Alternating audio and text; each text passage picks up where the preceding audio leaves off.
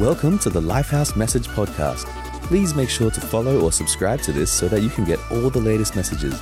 We hope that you are inspired, empowered, and encouraged by the message today. Let's enjoy. Hey, it's Catherine here from Lifehouse Church in Tokyo, and this is one of my most favorite seasons of all, Christmas. I just love Christmas. I grew up in a Christian household.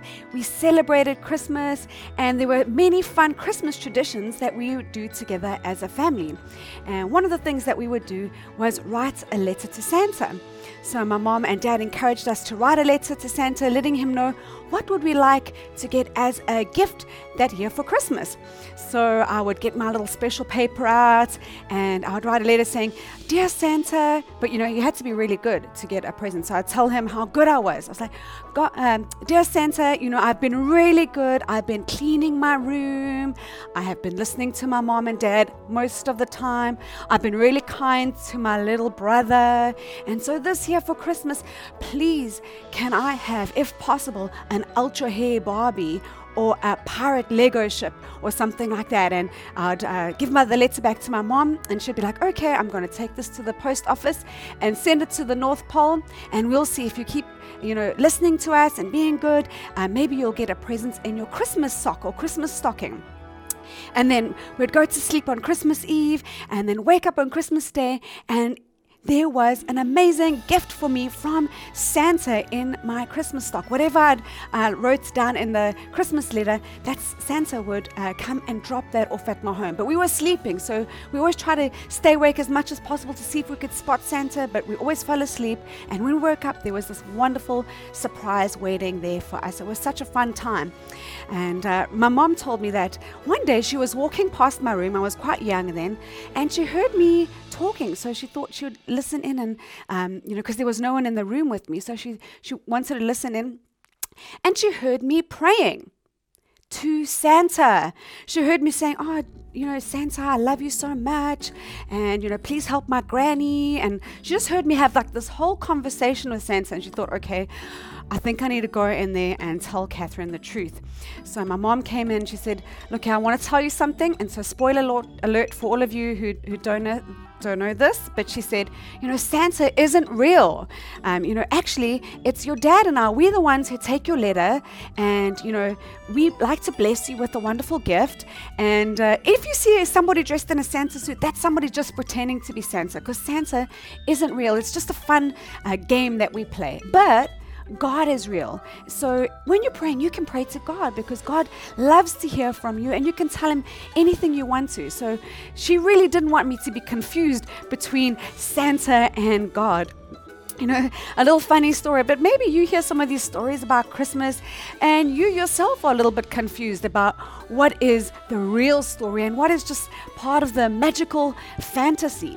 I know in Japan, actually, you know, Christmas is kind of a new thing. Most people know about Christmas because of Disneyland. Disney brought Christmas in. So maybe when they hear the word Christmas, they're thinking about the fantasy and magic that is Disney. And also, like, Christmas in Japan is a date night. It's a romantic night for people to go on a date together. So in Japan, that's how they celebrate Christmas. What do they celebrate Christmas like where you're from? Maybe you have, maybe you've heard about Christmas. Maybe you have your own Christmas traditions, or this is something new to you. But we want to encourage you and share with you the real story behind Christmas. I want you to know the real meaning of Christmas. What is Christmas really about? And this story is not just for Christians. This is not just a story for Christians, but the Christmas story is for everyone, not just Western people, anyone. It's a miracle, God's miracle story of hope for the whole world. And right, we need to hear some good news, a message of hope, especially now in this time. So you're going to be so encouraged as you hear this message of God's hope for the whole entire world. You know, when I talk about God, what pops into your mind? What do you imagine? Maybe the idea of God is something that you haven't really thought of. Or maybe when you think of God, he seems like he's really, really far away from us. He's like this old man sitting on a cloud, and he's kind of angry, and he strikes the earth with lightning if he's feeling particularly angry that day, if you're doing something wrong.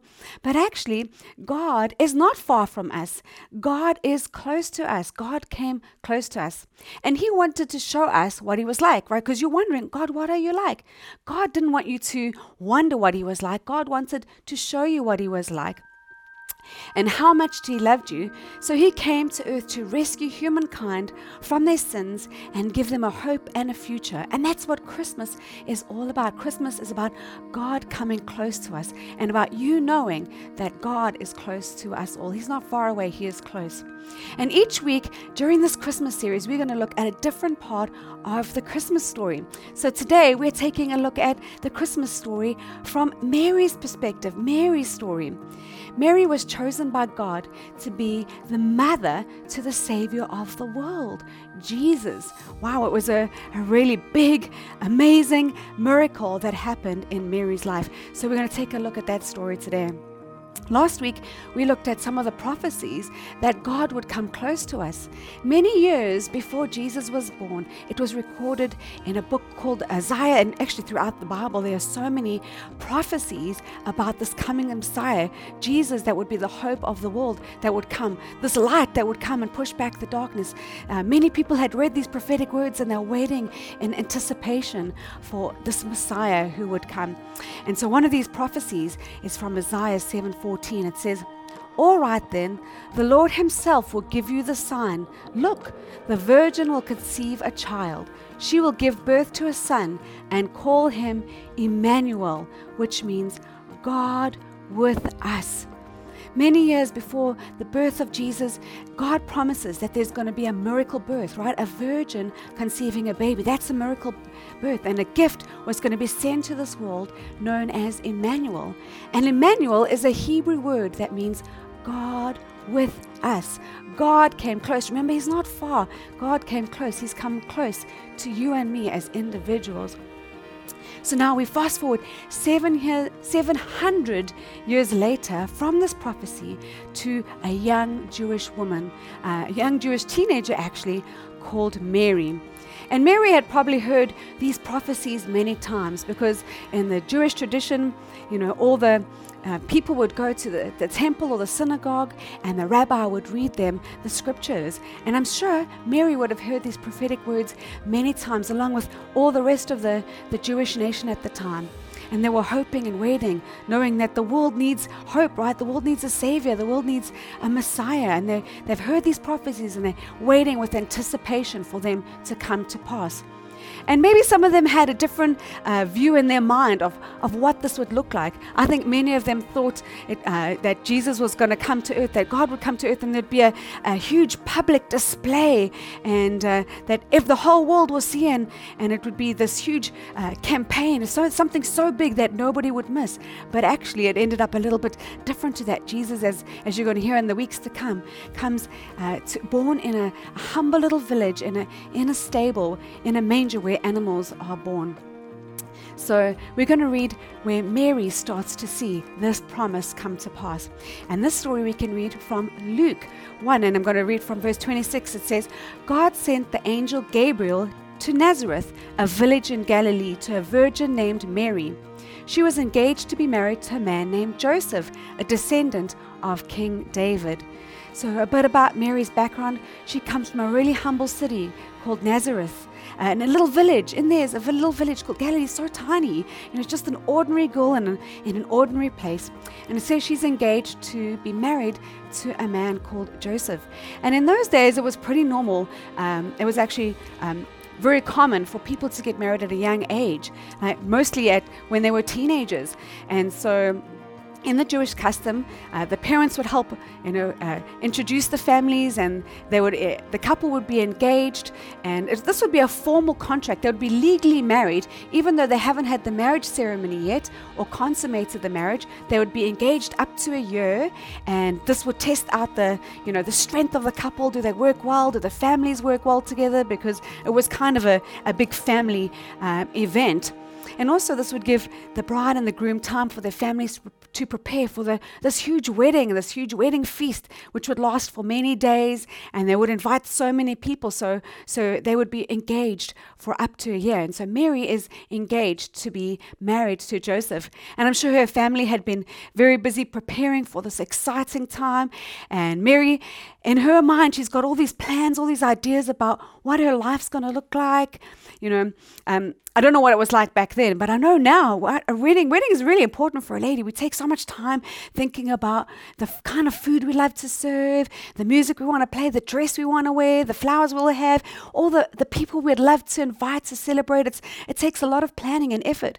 I'm sure she was even like imagining, what is her life with Joseph going to look like? How many kids are they going to have?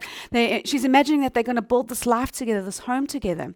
She imagining all of these things, and then her life is interrupted.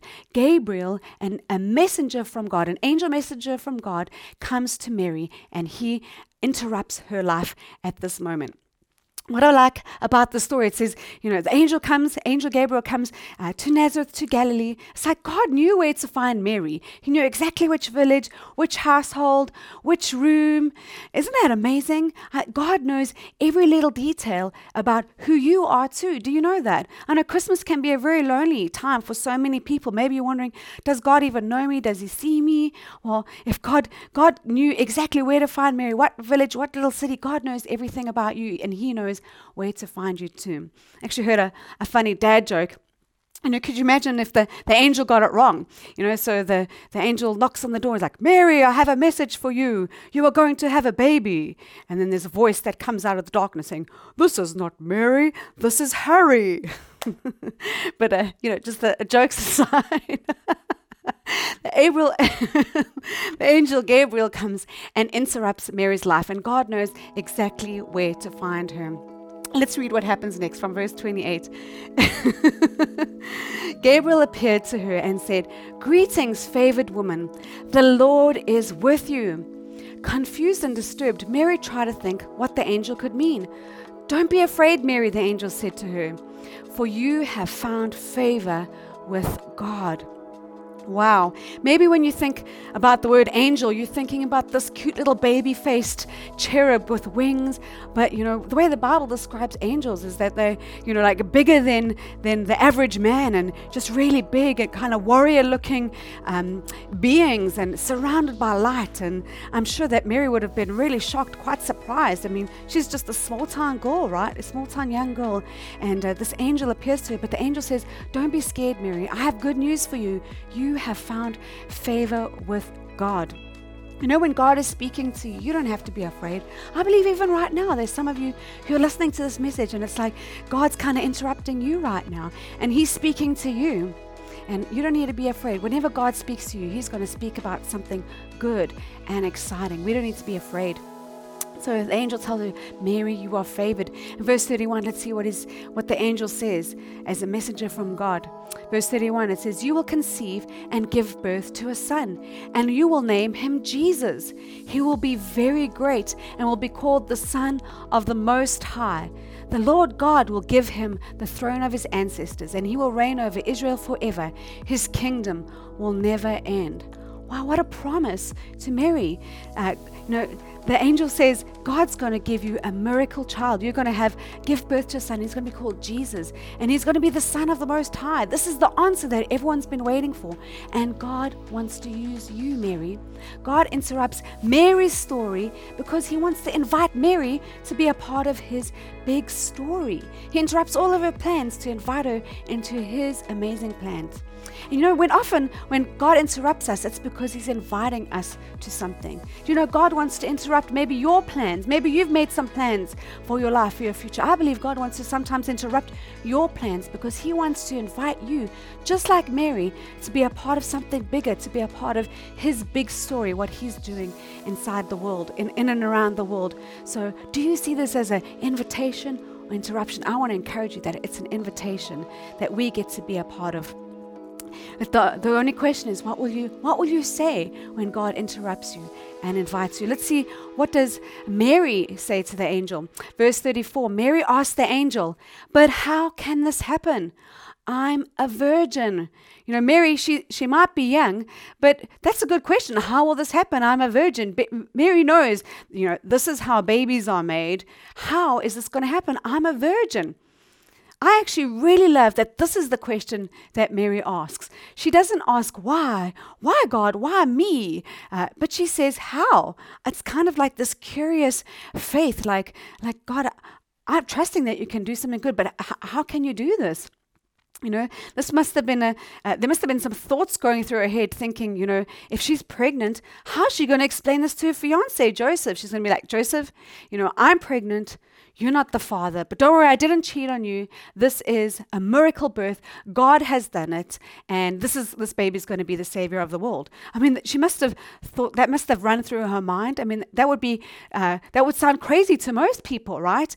And in those days, engagement was so serious that if you broke off an engagement, that would be like a divorce. It was that serious, and there would be shame brought upon Mary and her whole entire family. So this was a really big thing. But Mary doesn't say, why me? She's like, how, God? How are you going to do that? You know, whenever God invites you to be part of His story, sometimes you're going to hear like this big plan that's going to make you ask the how questions. Like, God, this is so big. This is such a great plan you have for me. But how is this possible? If I look at my circumstances, God, if I look at who am I feel significant. I feel ill-equipped. You know, I feel underqualified. I don't have enough time or resources. How is this going to happen? But the good news is that doesn't stop God's plan for you. If God invites you to be part of His story, He's going to provide everything that you need for it. He will accomplish it by His great power. So let's see how God is going to do this. The angel replied, verse 35, it says, the angel replied, "The Holy Spirit will come upon you, and the power of the Most High God will overshadow you, so that the baby to be born will be holy, and He will be called the Son of God." So God responds, it's going to be by the supernatural power of God. The Holy Spirit is going to cause this miracle birth. How amazing. I think really God wants to remind you, just like he said to Mary there, like, don't worry, don't be stressed. If He gives you a good plan, God is big and powerful enough. And by His power, His supernatural power, He can do it. He can do anything. There's nothing that is too hard for God. Verse 36, it says, "What's more, your relative Mary, Elizabeth, has become pregnant in her old age. People used to say she was barren, but she has conceived a son and is now in her 6th month, for the word of God will never fail." I love that part. The word of God never fails. You know, when God speaks a word to you, it's a powerful seed for a miracle. The word of God will never fail. And God doesn't just speak to people like Mary back then in those days. God can speak a personal word to you right here, right now. Even if you're not a Christian or you're not even sure about all of this Jesus stuff yet, I believe that God can speak a personal word to you. If you've started following Jesus, God wants to speak personally to you. And He does through His word. He does through sometimes a still small voice in our heart. But God's word, whatever He promises, He's going to fulfill that, because God's word never fails. I just love that.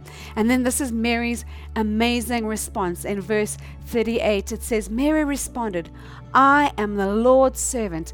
May everything you have said about me come true."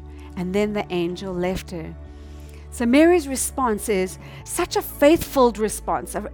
She's like, God, I trust you. I trust your plan. I trust your leading. You know, I had my plans, but I want to trust your plan. I love that word. She says, God, I'm your servant. I'm the Lord's servant. That's saying, like, God, my life is not my own. My life belongs to you. I want your plan for me. I want your ways for me. It's such a step of surrender and faith that God can do anything. I think that's all that God is looking for. When He interrupts our story and He invites us to be a part of His big plan and purpose, you know, He's not going to force himself upon us, but he wants to hear, just a yes. He gives the invitation, and you might not feel like you're good enough or God can use it, but I think just simply saying, yes, God, here I am. And that's all that God needs to start an amazing miracle work in your life. I think that it's actually when Mary said this, Lord, I'm your servant, when she said yes to God's plan and his invitation, that's probably the moment that the miracle happened. Because God, he never forces himself into our life or to be a part of his plans, but he's just looking for people who are going to say, yes, God, I want to be a part of your plan. And everything takes place in Mary's life just as God promised. Mary becomes pregnant by the Holy Spirit, and God actually takes care of her relationship with Joseph in an amazing way. He's a good man, and he looks out for Mary, and he looks out for baby Jesus. And you're going to hear about that story more about Joseph next week. What God is going to do in and through Joseph's life, and 9 months later, Jesus is born into this world. A light shines in the darkness. Amazing hope, a story of hope, a miracle story. For all of us, Jesus came to earth. God's word didn't fail. Even though those prophecies were years and years, right? Years and years before, God's word never fails, and his word still stands for us today. So maybe you can relate to the story. Maybe as a woman, you're like, I can relate to the story. Some things about Mary, but maybe this isn't something you can relate to about a woman having a baby or something like that. That maybe sounds like a foreign concept to you. But I want to encourage you, even from my own personal story about God's interruption in my life and how He invited me to be a part of His story. And I grew up in a Christian household, and I didn't follow Jesus. I kind of went my own path. I made my own plans. And it was in my third year of university, I was like, I'm a real big plan person. I had my whole life planned out. I was like, I'm going to study journalism. I'm going to be an investigative journalist because I love to, tell the truth about what's out there in the world. And this is the company that I want to work with. And, this is where I want to live. This is where I want to travel. And if I get married, I'm going to do it in this time. I had my whole plans laid out before me. And even though I felt like on the outside, it could look like that I had it all together. But inside, I was really torn up. I was an insecure person. I was actually really struggling with anxiety and depression, and have feelings of hopelessness. And my mom kept inviting me to church. She would invite me, and I'd say, no. But one day my mom invited me, and I was like, why not? And I came along to church, and I was sitting in the back of the church service like this, and I just felt like this incredible presence of God. I could feel this peace, and I heard this voice speak to me in my heart. And it was at that moment that God interrupted my life. He interrupted my plans, and He invited me to be a part of His story. And that's the day I decided I want to follow Jesus. I want to say, Lord, I'm your servant. I don't want to I don't care about my plans. I want your plans. They sound more exciting. They're the best for me. And over the years, I've seen how, God's redirected my plans, and He shaped them to His perfect plans. And when I look back, I think, wow, God, I couldn't have planned it or made it up. Your plans are amazing. The work that He's done in my life, the healing, the restoration, the forgiveness, the freedom, and the exciting purpose that I get to be a part of. I've seen God use me in ways that I could never possibly imagine. Just like Mary's story, God wants to use you too. God wants to interrupt your life and invite you to be a part of His story. So I want to ask you today, what will you do when God's speaking to you? I believe that God is, He's speaking to all of us. He wants to knock on the door of our hearts and say, I want you to come be a part of what I'm doing. I have an amazing plan and a purpose for you. And what will you say?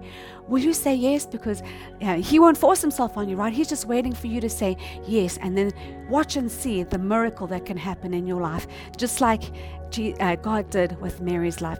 Can I pray for you?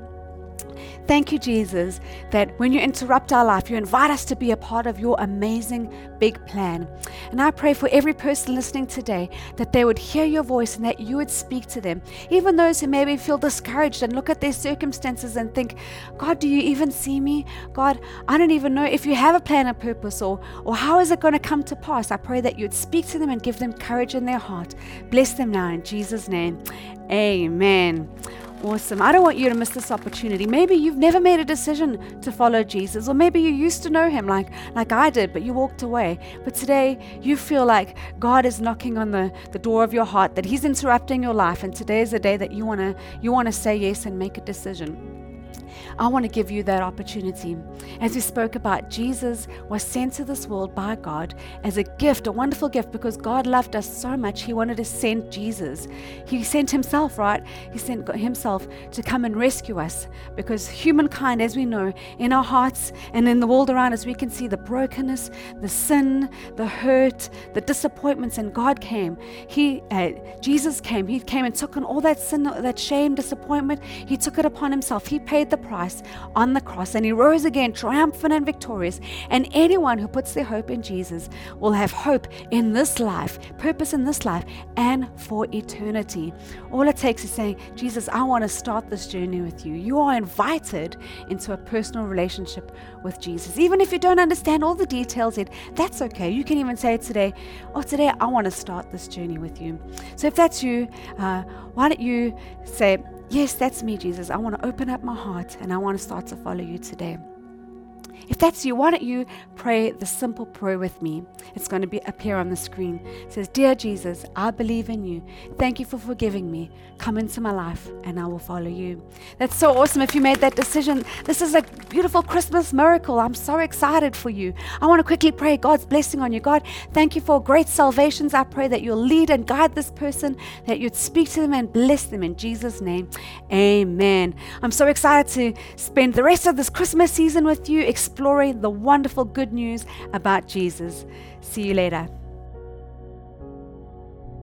Thanks for listening today. We hope that God was able to speak to you through the message. If you consider Lifehouse your church home, or if you were blessed by these messages, then why not consider generously supporting us? Simply go to mylifehouse.com/give and find the giving way that works best for you. Have a blessed day, and we'll catch you all next time.